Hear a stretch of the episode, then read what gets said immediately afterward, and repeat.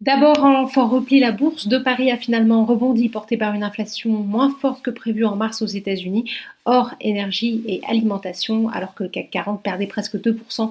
Dans la journée, il termine sur une baisse de 0,28% vers les 6537 points. Du côté des valeurs, après avoir été largement chahuté hier, le luxe rebondit grâce à un assouplissement des mesures prophylactiques en Chine, principal marché du secteur. LVMH avance de 1,77%.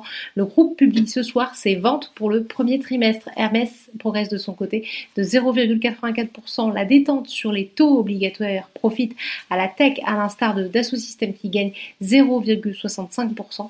ArcelorMittal profite aussi de son côté du redémarrage en Chine et s'offre la plus forte hausse de l'indice plus 2,27%.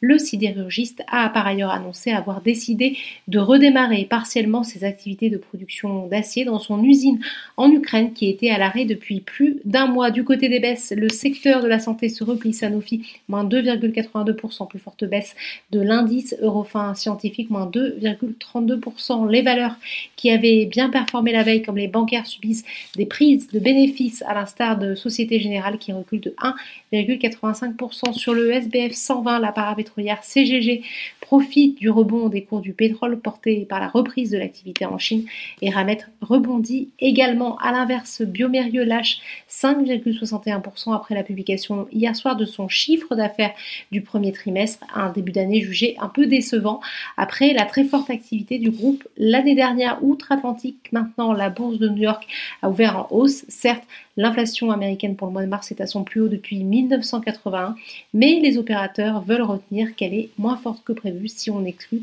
l'énergie et l'alimentation. Voilà, c'est tout pour ce soir. N'oubliez pas, toute l'actualité économique et financière est sur Boursorama.